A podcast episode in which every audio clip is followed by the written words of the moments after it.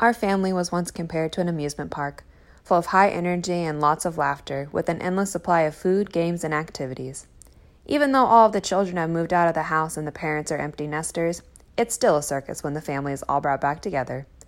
In an effort to stay connected to each other and provide entertainment to our audience, we introduce to you the Packwad Podcast.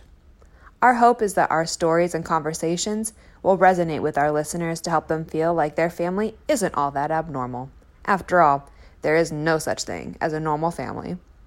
We can't wait for you to join us for all the twists, turns, curves, drops, dives, loops, rolls, corkscrews, and sidewinders on the Packwad Podcast roller coaster.